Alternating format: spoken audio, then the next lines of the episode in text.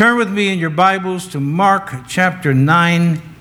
And in the text, we will see these words, which I have taken for the title of this message If You Can Believe. Mark chapter 9, verse 20, it says, And they brought him unto him, and when he saw him, straightway the Spirit tear him, and he fell on the ground and wallowed foaming. And he asked his father, How long is it ago since this came unto him? And he said, Of a child. And oft times it hath cast him into the fire and into the waters to destroy him. Now look at these words here. But if thou canst do anything, have compassion on us and help us. Verse 23 is our text. Jesus said unto him, If thou canst believe, all things are possible to him that believeth. If you can believe. The year was 1978, possibly 1979, when I was first in ministry. Had been in just for a couple of years, and we had a youth group which was primarily composed of older young people, like early 20s, late teens, early 20s. And I was in my early 20s. And I thank God for the fact that I didn't really have any prejudice towards the Bible, meaning I never read it before, I wasn't taught it as a child. So I came to it with a clean slate. I didn't know what it said.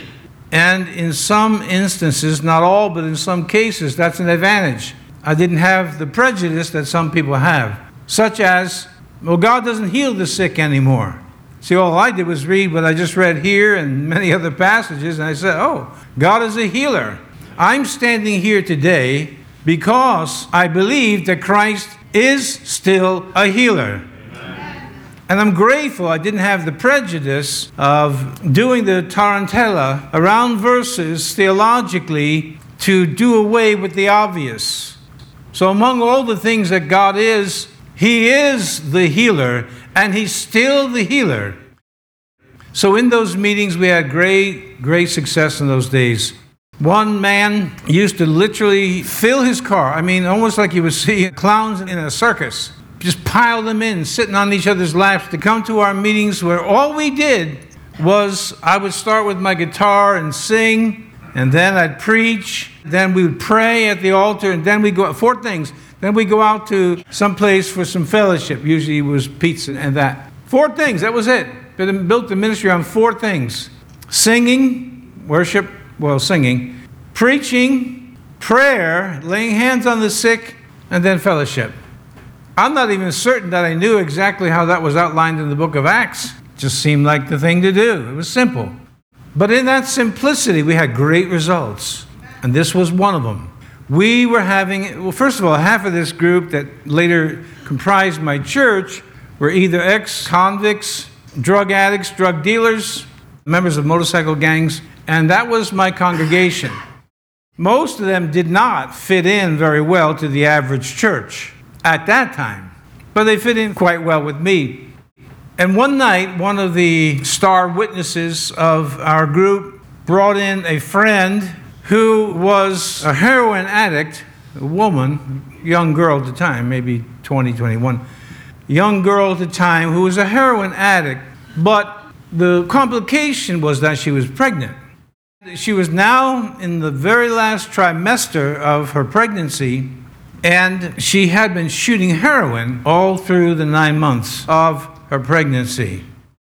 When they did an ultrasound, they told this girl whose name I still remember, Leslie, they told her that your baby only weighs about two and a half pounds. It's never going to pass through the birth canal and even if it does, it's going to be severely brain damaged and so on. And the picture was very bleak. And I remember that night as this friend of mine now brought her to me and told me her story. And I found coming out of my mouth without any premeditation these words from Mark 9:23. I said to her, "If you can believe, all things are possible to him that believes." And I'm going to say to you that at that moment I did not perceive myself, nor do I believe I was God's man of faith and power. I just was repeating what the book said, and it came out of my mouth automatically. We anointed her with oil. We prayed the prayer of faith, you can read about in James chapter 5. Again, we didn't have the prejudice to say, well, this is very sorry condition that you have, and we'll certainly pray that God would comfort you. We didn't pray that God would comfort her. Well, I didn't pray. I prayed that God would heal her, that God would touch her. She was only a couple of weeks away from the so called delivery, which was going to be a C section. Lo and behold, after that night of prayer, just a couple of weeks, two weeks or so, she went into labor. So the doctors said, Well, let's just see how this goes. She went into labor and she gave birth to the baby, which weighed, uh, trying to remember the precise numbers, but I don't. I weighed over 10 pounds when I was born, but this baby was eight, nine pounds. In just a couple of weeks, this baby had gained five, six, seven pounds from the ultrasound they did just a few weeks earlier. But more than that, the baby came out absolutely perfectly healthy and normal in every single possible way imaginable. It was so astonishing. Naturally, the doctors were astonished and they had what they could say about it. I don't know. But one of the, remember, these are guys who have done time, they've been in prison, they've been in gangs. Uh, I could tell you a lot of stories about that. Quite a group. So one guy went up, he said, I got to see this for myself. So he actually borrowed a lab coat with a doctor's name on it and went in to take a look at the x rays, which he had no clue what he was looking at. And then went in to visit her while she was in the hospital. A couple years later, she brought this baby boy back. He had like silver platinum type hair. What a handsome looking child. And I wonder if that same woman had went before someone else when they would have said to her, well, this is again, this is tragic there's not much that can be done. Of course, you know, Jesus doesn't heal the sick anymore.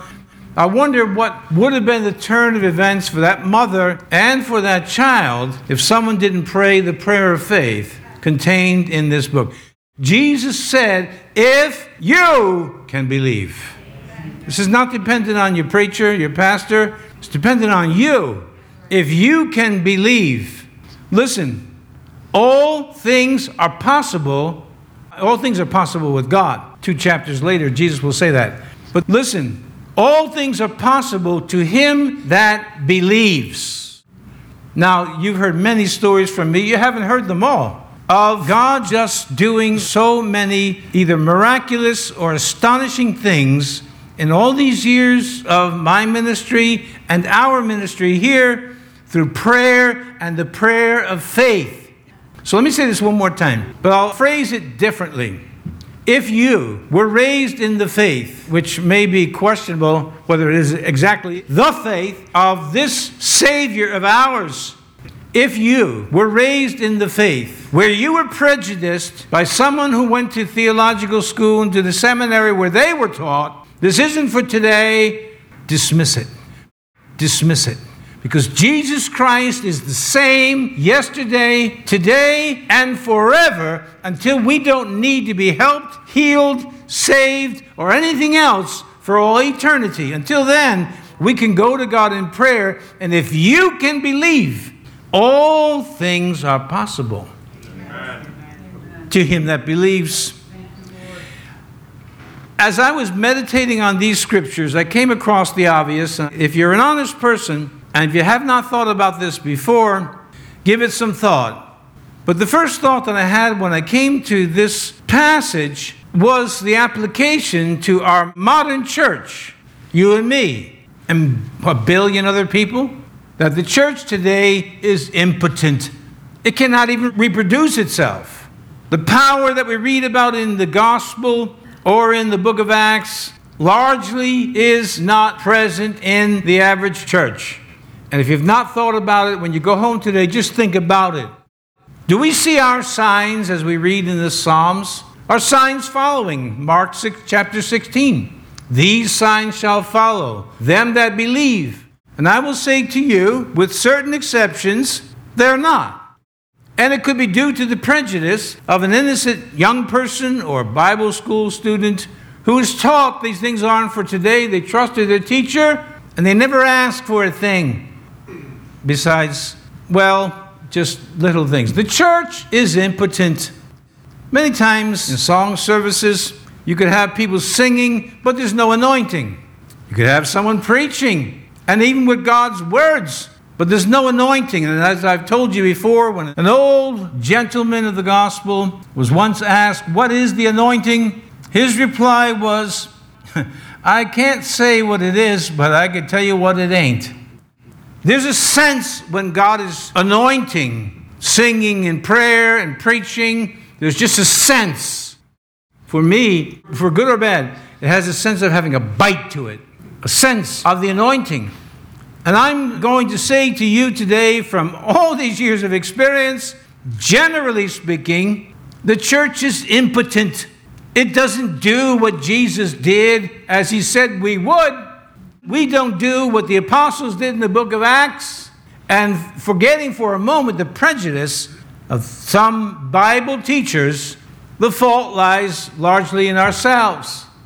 The truth of it is, we don't believe. We pray, but we don't believe. I just encouraged somebody just last night who was praying for a certain situation to change, and he mentioned to me that sometimes the, the word wasn't waver, but that's what it was.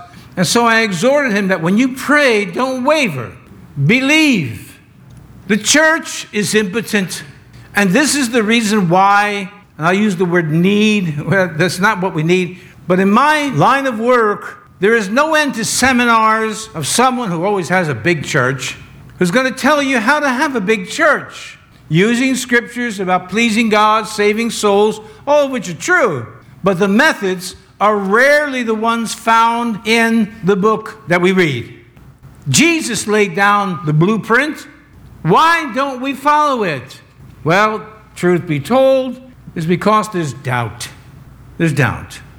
In Mark chapter 9, where we are, verse 17, the Bible says, And one of the multitude answered and said, Master, I have brought unto thee my son, which hath a dumb spirit. He's mute. And wheresoever he taketh him, talking about this evil spirit, he foameth and gnasheth with his teeth and pines away. And I spake to your disciples, and they could not cast him out. Or as it reads, Thy disciples that they should cast him out, and they could not. He answered him and saith, O faithless generations. Now keep in mind, the disciples tried it, and Jesus said they're faithless. O faithless generation, how long shall I be with you? How long shall I suffer you? Bring him unto me. It may surprise you, I don't know, that Jesus expresses such frustrations with those who are actually following him, but are impotent. Initially, the disciples were impotent. That would change when they would be filled with the Holy Spirit, which is the same Spirit of Jesus. Romans chapter 8. Oh, faithless generation, how much longer do I have to suffer with you? Are you going to frustrate me? Now, we don't picture God as being frustrated, but when we look at Jesus, we see human qualities. And when we look in the Old Testament, we see God's frustration with his own people. For instance, judgment is imminent on their country and ultimately on the city of Jerusalem. And through the prophet Isaiah, God will say, I sought for a man to stand in the gap between me and judgment, and there was nobody.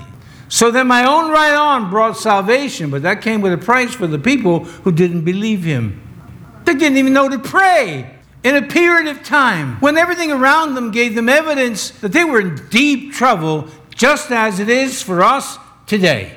The evidence is overwhelming, and yet prayer meetings are almost ghost towns. And you say, why? And I'll tell you why. It's because ultimately people deep in their heart don't believe anything's gonna change. And that may be based on experience of having been at prayer meetings where nothing does change. But the fault does not lie with God. God is willing. We now must rise to the occasion to believe Him. If thou canst believe, all things are possible to him that believes. Number one, The church is functionally impotent, gospel speaking wise. You can find clever men, eloquent men, give great sermons, gives you an emotional lift, just like a piece of paper next to the railroad track. As the train rushes by, gives a momentary lift to that piece of paper until the impetus of the train is gone, it floats right back to the ground. And my friends, that's exactly what we have in Christianity today. After a Sunday service, there's a great amount of enthusiasm and all of this, but by Monday morning, the message is already forgotten. And faith has not grown. It must grow. If you can believe, all things are possible to him that believes. And that question is got to be asked do I really believe this? Do I really believe what we heard read earlier from Matthew 7 7? Or is it just, as I've told you over the years, in my mind, an illustration is rolling dice? With the hope that you either roll your point, or the first roll is a 7 or an 11, and not a 2, snake eyes. Because many people approach prayer just like that. Hope God hears me. Here in the book, he says, Do not waver. When you come before me and you ask, my ears are open to your cry. My ears are open. The eyes of the Lord are upon the righteous, and his ears are open unto his people. But do you believe it? And if you do, how many could stand up today and give a testimony as I did? And I could give dozens and dozens. And some of them you've heard, and some of them you've not. Some are just dealt with in private that are not ordained to be made public. The power of God is not in the church today. I was at a meeting many years ago, invited to be on what was a getting off the ground project for television. Some of you remember this. And I was what they call a part of the sounding board, which basically means you have no powers. You're just there because you're on the team. I didn't mind. But then they had an executive board. It was a 501c3 corporation, not for profit. And we were trying to they were promoting how do we get the station up and running. This was locally here. And as we went around the room and somebody was talking about this kind of a fundraiser and we could do this and we could do that, I raised my hand. And I said, What if we begin to pray and have prayer meetings, you know, and ask God? And there was an owner of a local radio station there who has done quite well financially promoting Christian broadcasting. I'll put it that way. And he just, he turned like that on a dime and this is what he said to me yeah, prayer, prayer. We need money.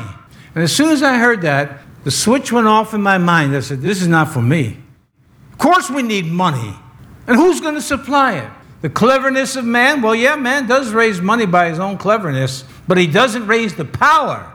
And that station went on for a few years, then it failed. The whole thing folded up. Why? Because the power of God was not there.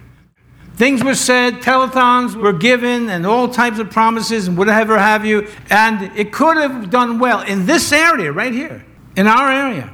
It never did, because in my view, they missed the opportunity to believe God, and it became impotent. Impotent. Prayer, prayer, yeah, but we need money. And oddly enough, the irony of it is later on, the man who was promoting the station actually reproved me for causing a division in the group. And then the second switch went off. I don't want to be part of people who think like this, who think that it's money that supplies our needs. God supplies our needs, and God supplies the needs for His people always. Obviously, we need money, that's why we take up offerings. We need it to trade, to barter. National Grid doesn't say whose building is that, or that belongs to the Time for Truth. They don't have to pay. We need money. But we get that from God through people. But then again, God is not limited, He's God. I submit to you that the church today, in many places around the world, is impotent.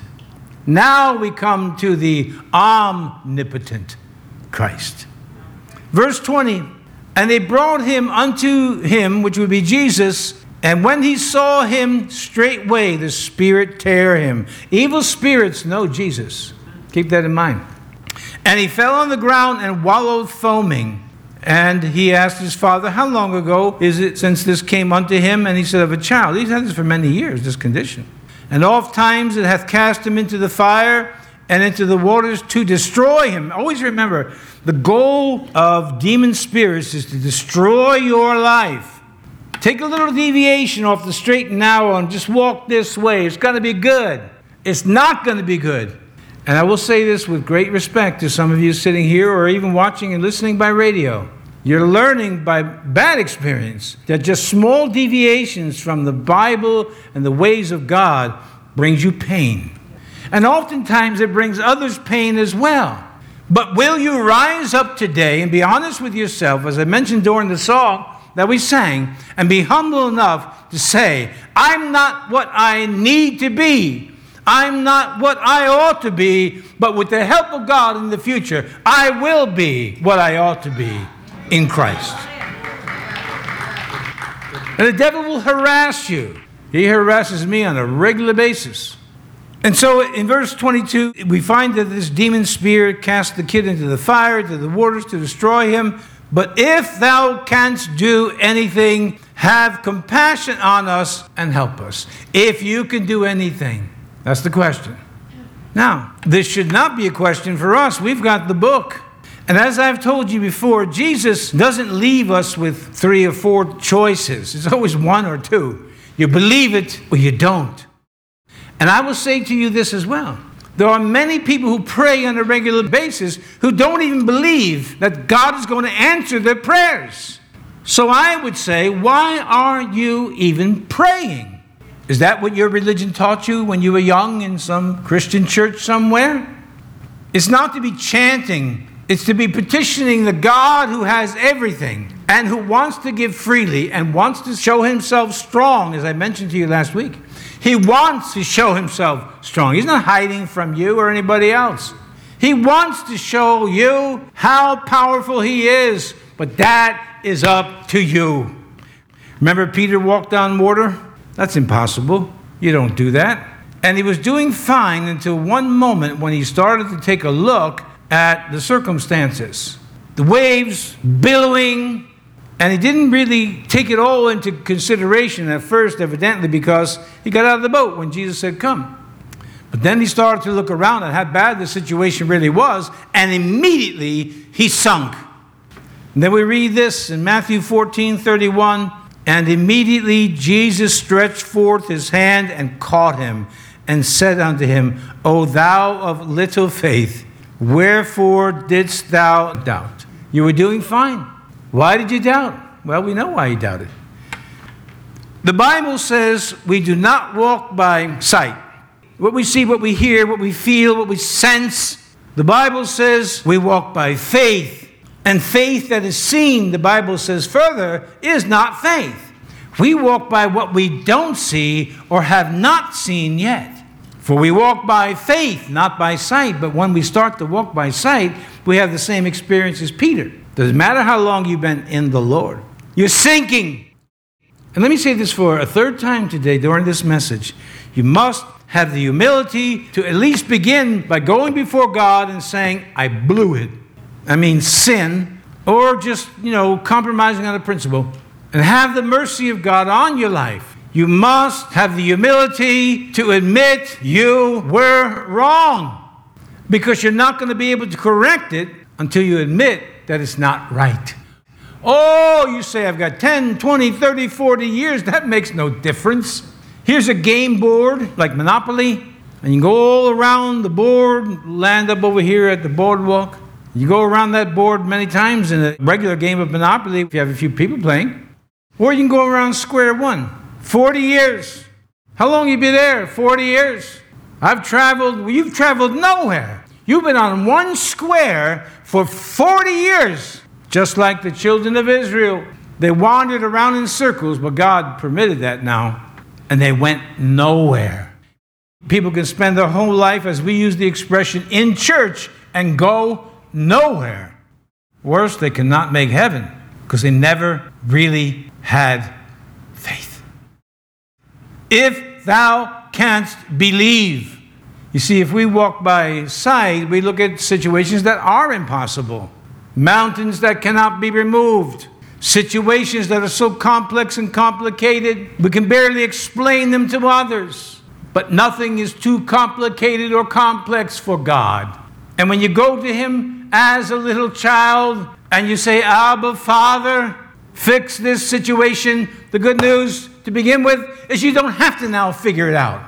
You don't have to stay up all night thinking this through. How does this work? Huh? Just give it to God. Say, God, can you fix this? You know, little kids do that all the time with their fathers and their mothers. Can you fix it? And sometimes, you know, with human beings, fathers can fix it, moms can fix it, but in God's hands, it's always fixed. I, have shared this with you before, but let me just say this to you. I don't really care how long you've been around the Lord. Well, I'm 45 years. That doesn't impress me. I'm impressed by people who are actually growing, getting taller, getting stronger. You hear it in their voice. And what frustrates me as a preacher and as a believer is to hear the same old song over and over and over again, which expresses one corruptible condition of unbelief. The omnipotent Christ, to him, there is nothing that is impossible. Nothing. I'm sharing this with you to encourage you of what man both can and has done without even giving Christ the credit. And the reason that I'm doing that is at the end of this, these few anecdotes, to say that if men can do this without Christ, what should we be able to do with him? For example, in 1959, or 53 rather, Sir Edmund Hillary and his associate there, they went up 29,032 feet, five and a half miles, and were the first to get onto the summit of Mount Everest. Now it doesn't seem like a big deal. But one year before I was born, people said it's impossible. No one can get up that high. No one can get to that summit. Now, of course, many people have been up there after one man showed that it can be done and did it. Here's one for you Lieutenant Don Davis and this other man that was with him. 1960, I believe it was, went seven miles down in a submersible into the Mariana Trench off the coast of Australia. It's over seven miles deep. If you took Mount Everest and sunk it down into the Mariana Trench, you still have over 2,000 feet before you reach the top of the water. So whether you're going up to one summit, which people say that can't be done, it's impossible, or you're going down to another, as the lieutenant did with his partner, with God, nothing is impossible. And as far as I know, I've never read, I don't know if I've not read enough, that any of these men ever gave credit. I did this to Christ. I'm just sharing with you what men have done, if I may say so, without Christ. We have landed on the moon, which again, 1969, that doesn't seem like a big deal now. But go back 300 years and tell somebody at a campfire, one day we'll be walking on that moon. They think you're crazy. It's impossible with men, but I am going to give the credit to God ultimately. The Wright brothers, how they were laughed at. God wanted us to fly, would have gave us wings. Now I sit on my deck many, many nights, or days, I should say, and see at 32,000 feet the vapor trail of these 747s and all of these other aircraft that are doing what no one thought 100 years ago could ever be done. And we take it for granted. You may choke on this a little bit, but vaccines have been absolutely instrumental in saving people's lives. So be careful before you open your mouth about vaccines. Do your research. Read a few books, not something on social media. Don't take any advice off social media, or very little. Don't take medical advice off the social media. I never take medical advice off of social media, even if the guy says he's an MD. I don't know that he's telling the truth. So we have some of these things here. The four minute mile. Listen to this. They said, people said, it was not only impossible to run a mile in four minutes, but that it would be fatal until Roger Bannister came along and he did it in just a shade under four minutes. Four months later, his partner or his friend there, John Landy, did the exact same thing. One does it now, someone says, I can do it. And in 1999, a runner from Morocco by the name of Hicham El Guerrouj ran a mile in three minutes and 43 seconds almost 16 seconds faster than Roger Bannister in 1959. 16 seconds faster. What was once said to be impossible, it's going to be fatal, people have now done it in respect to the mile, in respect to uh, so many things. And one of my favorites when it comes to fitness is the one who's called the godfather of fitness, Jack LaLanne, if you're old enough to remember him. First one on television, inspiring people to be physically fit, diet, and all of this. In 1956, I believe it was, he did 1,000 push ups and 1,000 chin ups in 86 minutes. So go home and try it. Because it can be done. And others have broken that record since. At the time he was 30 years old, he was five foot six inches tall and 150 pounds. He only ate two meals a day, mostly vegetables. When he was 70 years old, 70 years old, he towed 70 people in 70 rowboats one and a half miles across the San Francisco Bay with his hands and his feet shackled, just going along. 70 people in 70 boats. He was 70 years old. And to my knowledge, Jack LaLanne never gave any credit to God. I don't know that he did or didn't. I don't recall that he ever did. I'm just sharing with you what man can do when he puts his mind to it, and he does it, well, presumably, without God. Now, God supplies everything else. We know that. I'm just sharing with you. This story really fascinates me, and I'll tell it to you. It's told by Dr. Michael Greger about his grandmother. 65 years old, she had now had so many bypass surgeries, they could not possibly do another bypass surgery. And he, again, as far as I know, is giving no credit to Christ the healer. I'm just sharing with you what men do without Christ. 65 years old, grandmother, they cannot operate on her, the scar tissue, there's no more arteries to use or veins. So they send her home in a wheelchair to die.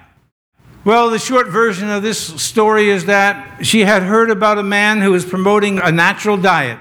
Nothing extraordinary, none of these crazy supplements that people sell you.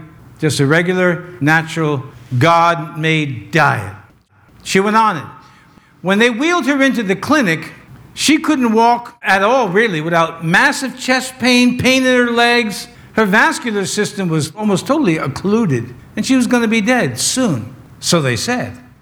As she began to have proper nutrition, change a bit of her lifestyle, in three weeks she walked out of that clinic under her own steam and then began walking mile after mile every day until she was walking 10 miles a day and lived to be 96. And that's, again, as far as I know, without giving any credit to God. It just shows you the goodness of God who causes his rain to fall on the just and on the unjust and there are many things, because all men are created in the image and likeness of God, of what they're able to do. Well, I'll say it without Christ, but I don't really believe it is without Christ. They just don't give him credit for things that they have, the gifts and talents. Let me give you one more. He's one of my favorites Samuel Whittemore. Look him up. Samuel Whittemore. He was the oldest combatant to join the colonial army during the newly formed or started Revolutionary War. That's where we got our independence. 79 when he joined the army. And so on his farm, some of these British grenadiers came. He took out his gun, he shot one dead. He's 79, and he's in the army. Took out his dueling pistols, shot and killed two more. Well, finally, they overcame him.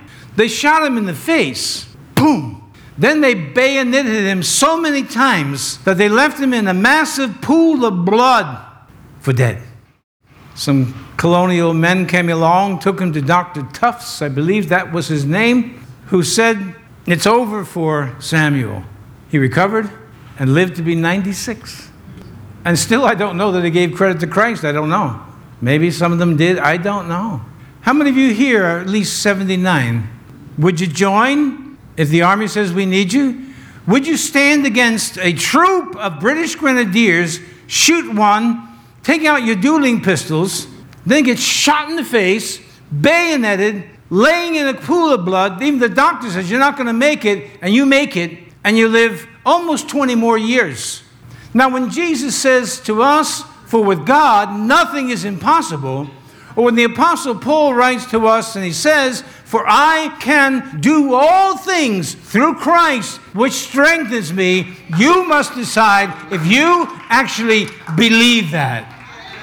Because many of men, as I just gave you a few examples, I want to talk about George Washington Carver too, who went before the Lord. He was a devout Christian in Carver's case. In his story, he says, I asked the Lord to show me the secrets of the universe. And he says, The Lord said to him, That's for me alone to know. He says, Okay, then show me the secrets of the peanut. He says, Okay, a peanut's just about your size. he found 300 uses for the peanut, and he credits it to God. I, by the way, also found a use for the peanut, which has not been heralded by anybody, that it goes good on a sandwich with jelly. but no one's talking about that. Can you find 300 uses for any little thing in your life? You could, if you read Carver's story, you could, if you go with God and say that with God, nothing is impossible. If thou canst believe, all things are possible to him that believes. I got to say this just very, very quickly. Another man I admire, and I've told you this story before, the Colonel Sanders. 65 years old, gets his first Social Security check after the highway bypassed his home, basically shut his restaurant, put it out of business. He says, I don't want to take money from the government. So he came up with this little recipe he had from his mother when he was a child, and he had to cook for his family because his mom had to go work because his dad was dead. And the rest is history. People do things and you know, younger people typically pick up on these things better than older people. Older people, you already count yourself on the bench and you already count yourself out. I'll tell you one person in this room who's a bit older, and I'm not counting myself out, and that's me, it's the preacher. Amen. I'm not going to go wallowing in my tears of all the miseries that I've seen, and I've seen a lot. But let everything that doesn't kill me make me stronger. And that should be your attitude as well, that you can do all things. Don't go crawling home like a spider that's what really frustrates me. Now, I mean it. People with Bibles in their hands, there, you know, blah, blah. Stop and start declaring the glory of the Lord. Start to say, I will not die but live and declare the glory of the Lord because that's what's in this book. Young people, don't waste your life. And don't let people inside the church prejudice you as to what can and cannot be done. If it's not in this book or they contradict this book, push it away and believe in the Lord, you will never be disappointed. I want to share something with you. You don't have to turn there, you can look at it later. In Deuteronomy 29 29, it says, The secret things belong unto the Lord our God. But those things which are revealed belong unto us and to our children forever, that we may do all the words of this law. There's something there that God will share so called secret things, even though you can actually find them in the Bible but he evidently causes people to pass right over it and never get it. And it's all revealed here, right here. And it belongs to the Lord to open up your eyes. As Elijah prayed for young Gehazi there, he says, There's more with us than are against us. Lord, open up his eyes. Open up his eyes. Around about Elisha was chariots of fire, just like there is around us here today.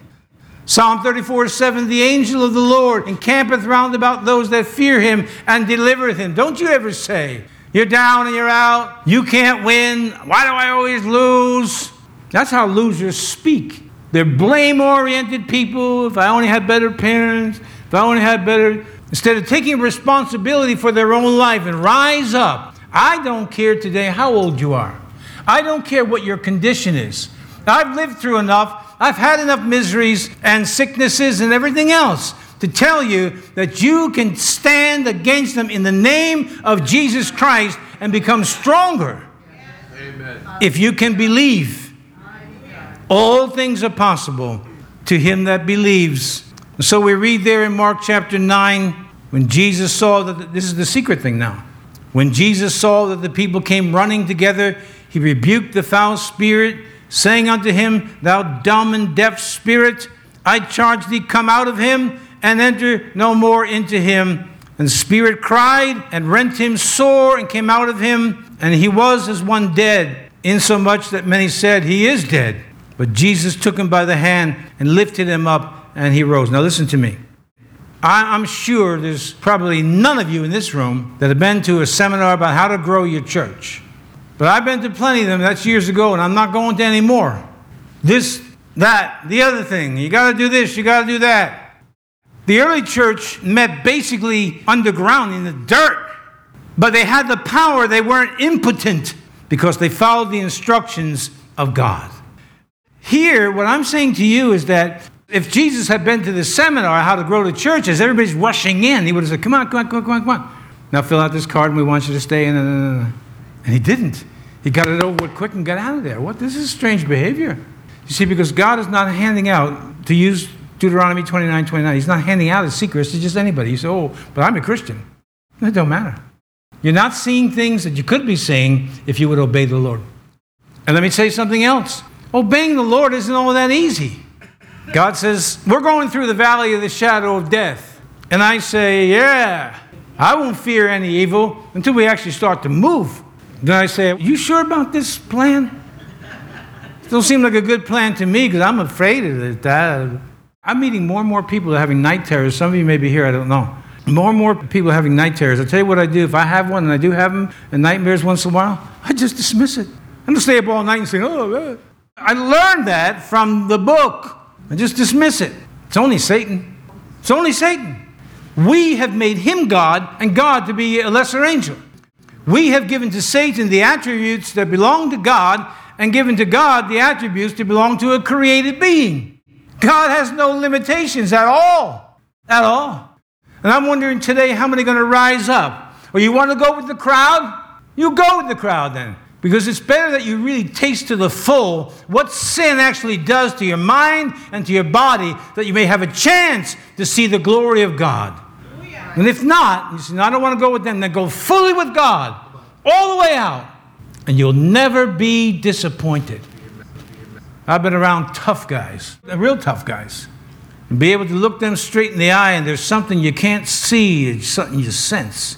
And I mean when you have the real deal that the other person picks up on, that they're not too anxious to take you on. That's how it was with Jesus. And guess who resides inside you if indeed you are a Christian, biblical Christian? is Jesus himself through his Spirit. And he said, The Father will come, and we will make our abode with him. Whom shall I fear? Who are we to fear? Who are we to believe? God and his book.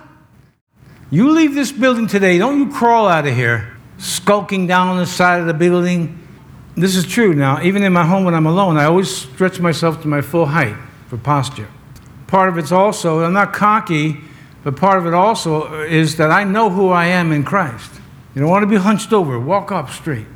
And though you're surrounded by a multitude of problems today, they are nothing but a drop in the bucket in the hands of Almighty God. Amen. Every time you watch the news and it disturbs you, as it does me, remind yourself God is working out His plan. Amen. And it's going to have a good end for those that trust in Him. If you were to get your inheritance from your father and mother ahead of time, I want you to think about this. Let's say, for instance, your father was a farmer. And instead of waiting till he passes or mom and dad pass, you get the whole inheritance ahead of time. There's apples and pears and all types of stuff on the farm. And you have a friend that's with you, and he knows about this because you've told everybody, I got the whole thing, and I got it now. How ridiculous does it sound when you go to your father and say, Can I have an apple? And dad says to you, Well, I've given you the whole, everything's yours. Next day you come and say, Are you going to still have apples? Can I have an apple? After a while, your dad's going to get frustrated He's going to say, Don't you understand? I've given you the whole orchard. The scriptures tell us that all things are ours and we are Christ's. And what challenges me, and I mean this sincerely, what really challenges me is that before I leave this earth, I'm seeking after God as to see once again that the woman I told you about, the Leslies of this world, and the others, some that I've mentioned to you, healed of schizophrenia. We have at least one case of that here in this ministry, and other things, compressed discs that were decompressed, I should say, degenerative discs that were regenerated after prayer was laid on these people in the name of the Lord to see the power of God in the land of the living, to see the church become potent again. So we don't have to be as clever as we try to be. You see crowds that follow popular people, they don't need a whole lot of motivation. A leader may just put up his hand and everybody goes crazy because they're already enthused about the topic at hand or the person. And if you came in here today truly enthused about this particular theology and ideology and truth, It wouldn't take much to preach to you or to sing or anything because you're already there. Stop talking about the economy. Make wise decisions. Stop talking about the economy. Stop talking about politicians. Can anything good come out of Washington? and my buddy, our friend here, Pastor, is learning what it's like on a local level how dirty, filthy it can be, how wicked people can be. That's just the way it goes. Some of you here have never climbed inside of a boxing ring. But here's the thing you need to know. So you're looking really good on the heavy bag. This guy's good. And every time I've trained somebody, I said, Well, this is good, but there's one thing you got to remember the heavy bag's not hitting back. And when we're in this room and your pastor's preaching, the Satan isn't hitting back. We're all together. But when you go, many of you are going alone back to your home or wherever you go, and you're going all by yourself. And you may be around Christians who are not exactly feeding into your life of faith. So you're going to have to do it alone. My attitude is I've always been an independent individual and a thinker, independent thinker. My attitude is I'm going to do it with or without people, it doesn't matter. I'm not going to be distracted by people of unbelief. I find myself surrounded, if possible, with people of like precious faith just like you have a training partner in the gym that says, Come on, you can do it, come on. A Barnabas. But if you don't have a Barnabas, no, if you don't, who's going to kick you in your pants? And if I might say so without insulting you, some of you need a swift kick in your aspiration. Yeah, did you see the weather? Yeah, I saw the weather. I get caught in the rain. It might be hard to believe, but I do. I try to run between the lines, raining again. Who made the weather? Now, humidity is different, brother. That's satanic. But the rest is made by God. Humidity, lack of humidity, it's cold, it's hot, oh, God made it. And I would be very cautious if I were you to complain about it. But we can pray as Elijah did, because that's what God is looking for. He tests our faith. How many of you are being tested right now in this place with a host of things, or even one thing, and you're finding it difficult? If it's not difficult, you're not being tested. Come on, let me see your hands. I had a feeling that was most everybody here. I'm tested routinely, and I'm tested much more than most of you are. You just don't hear about it. When I put out a prayer request, that means the rope has only got this much left on it. And some of you faithfully pray for me anyway, so I don't concern myself with it. You're all being tested. Now, here's a decision Will you win or will you lose? Will you be able to say, with God, nothing is impossible? If thou canst believe, all things are possible to him that believes. And you don't need gobs of money, as some of these con artists are telling you. You don't need that. You don't need that. You need Christ in you, the hope of glory. Strengthen your mind, strengthen your body, strengthen your spirit. And when it's time to go home, you can go home in peace. But until that time, you're in a fight. You say, I didn't want to get in the fight. Just bear with me for a second. When I took up boxing, I went to a relative who was the training partner for Sandy Saddler, two time featherweight champion, and for Willie Pep, also two time featherweight champion. So I went to one of the best. And all I wanted was just some lessons, some principles. That's it. Well, he had this idea of bringing in sparring partners. Okay, I could pretty much hang with the kids in the neighborhood. He didn't bring in kids, he brought in men. You know, guys with five o'clock shadows, hair on their chest, retired professionals. And every time when I was in the ring sparring with professionals, I never fought. I should say, I never trained with amateurs, but very few. They were Golden Glove champions, ex pros, whacking me around. And every time I got back to the corner after getting a lesson, he always whispered in my ear these words You're getting an education. And I did. And I did. And my friends, you that raised your hands about your stress, I'm in there too. You're getting an education. But the question is, what have you learned? Have you learned that you actually can do all things through Christ? Or are you spreading the spirit of the ten spies? There's giants in the land. Wow, what a surprise.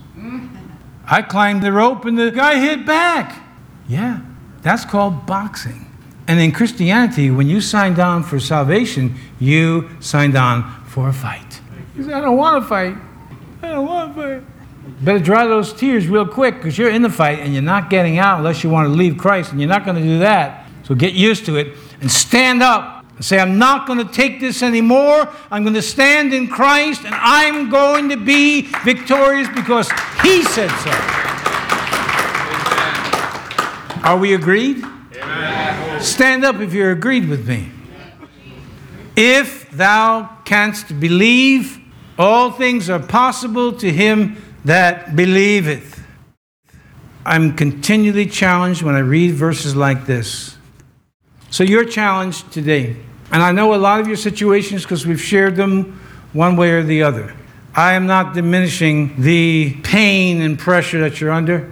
And I know, you know, my wife and I, our circumstances, and some of mine, you don't know all of mine, but being challenged is only a test of faith. And for me, I intend to win. And you said that you do too. Well, then let's do it. If thou canst believe, all things are possible. We, you, should expect this mountain that's in your life to be removed by the hand of God. Let's go before the Lord and believe Him. Father, we come before you today. I guess some of us never realized that going to be a fight. Yet the Apostle Paul writes, he says, I have fought the good fight of faith, and we shall too. We shall fight this fight of faith to find out that there's a crown laid up for us, crown of righteousness, which you, Lord, will give us at that day, and to all those who love your appearing. Lord, today, for my friends that are here, myself included, my family, in Jesus' mighty name, we believe you. Help our unbelief. We're weak, but you're strong. And in the heat of the battle, where you purposely leave us alone, where there's no aid to reach out for, not the preacher, the pastor, the brethren, when we're put in a position where there's nothing to do except we're going to have to trust in you. Cause everyone that has heard this message to be strong in the Lord and the power of his might. Cause us, Lord, to watch you come through and be able to stand up and testify of the glory of God and the goodness of God causes God to be able to raise our hands and be able to say, Pastor God, I got a word. That situation in Jesus' name is gone. Father, we will not limit you by walking by sight, rather we will look into the limitless expanse of your person by faith. You're with us today. Your anointing today, as we sang earlier and read the words, cause us to once again pour out our life because we are the ones who gain, not you. Cause us to see how much is left in the orchard instead of begging daily for an apple. Help us to affirm we've been given the whole orchard, everything. We bless you and we praise you today. For God, you are great and you are greatly to be praised. Cause us, God, to go out with the shine upon us, not to skulk out of here like a scolded cat. Hold our heads up high. And when asked the question, Are you one of them born again people? To say without equivocation or hesitation, Yes, I am. Cause your people not to walk by sight, feelings, senses, even doctors' reports, Help us, God, to walk by faith in your word for all that you are. We bless you. We praise you. We give you glory. We give you honor. Remind us this week to love you, not with part of our heart, a little bit of our heart, but all the heart, soul, mind, and strength, every bit of it, all the intellect, everything. And then to turn around and love one another. These commandments, they gird up the entire Bible. We give you all the praise, give you all the glory, and give you all the honor today in Jesus' name. Can you say amen with me today? Amen.